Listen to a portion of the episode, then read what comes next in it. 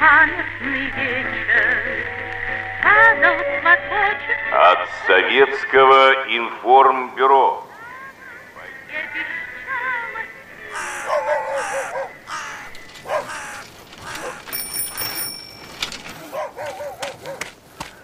Хозяева, есть кто живой? Письмо вам.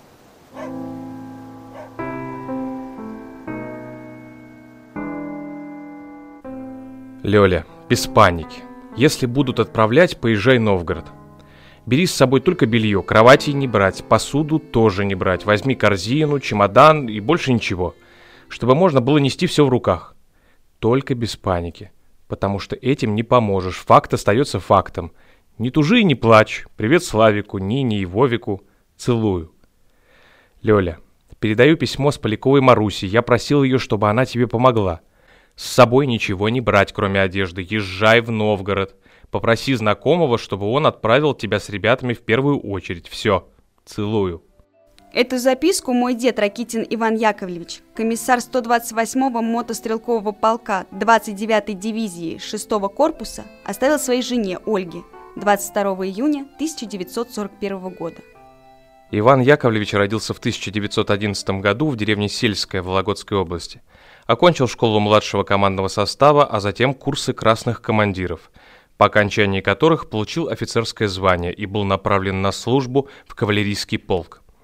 В июле 1940 года окончил военно-политическую академию имени Ленина и в звании майора направлен комиссаром полка в армию.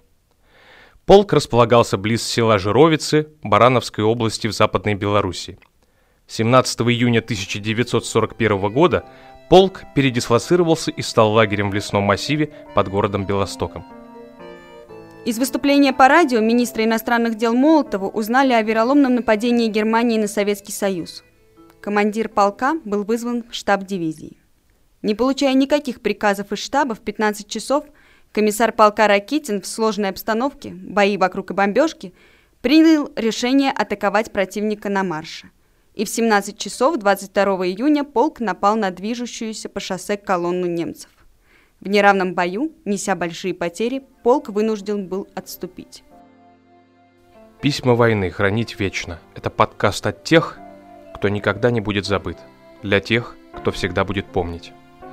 Если у вас или ваших близких сохранились письма и открытки времен Великой Отечественной войны, присылайте их на полковую почту мой полк собака. Если нет, расскажите о проекте родственникам и друзьям. Возможно, письма найдутся у них. Наш подкаст доступен на многих площадках. Google подкасты, iTunes, Яндекс.Музыка, ВКонтакте и в приложении Букмейта.